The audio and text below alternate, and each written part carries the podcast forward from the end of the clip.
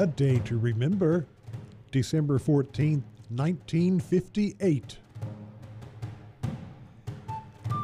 The United States built the Amundsen Scott Station at the South Pole in 1956, the first permanent scientific station in Antarctica.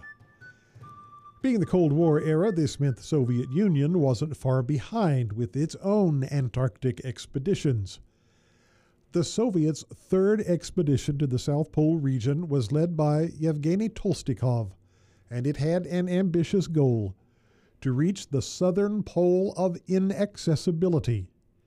This marks the location that is the most challenging to reach, usually meaning the most distant point from a coastline.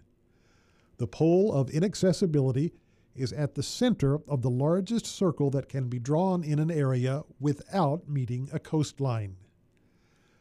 The southern pole of inaccessibility lies over 800 miles from the South Pole.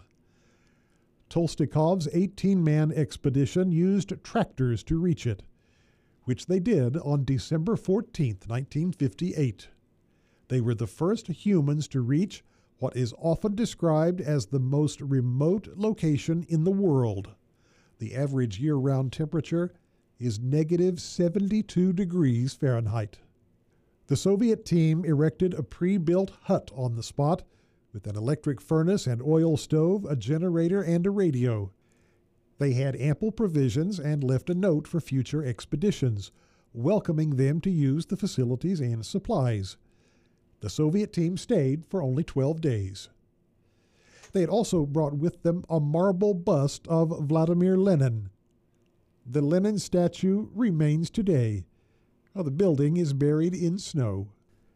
Since 1958, only five other expeditions have reached the southern pole of inaccessibility, the most remote place on Earth.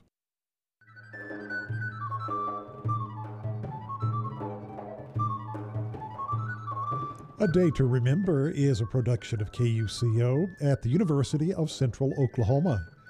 For a transcript, visit our Facebook page, A Day to Remember Radio. You can also listen to episodes at kucofm.com, Spotify, and Apple Podcasts. And for A Day to Remember, I'm Kent Anderson.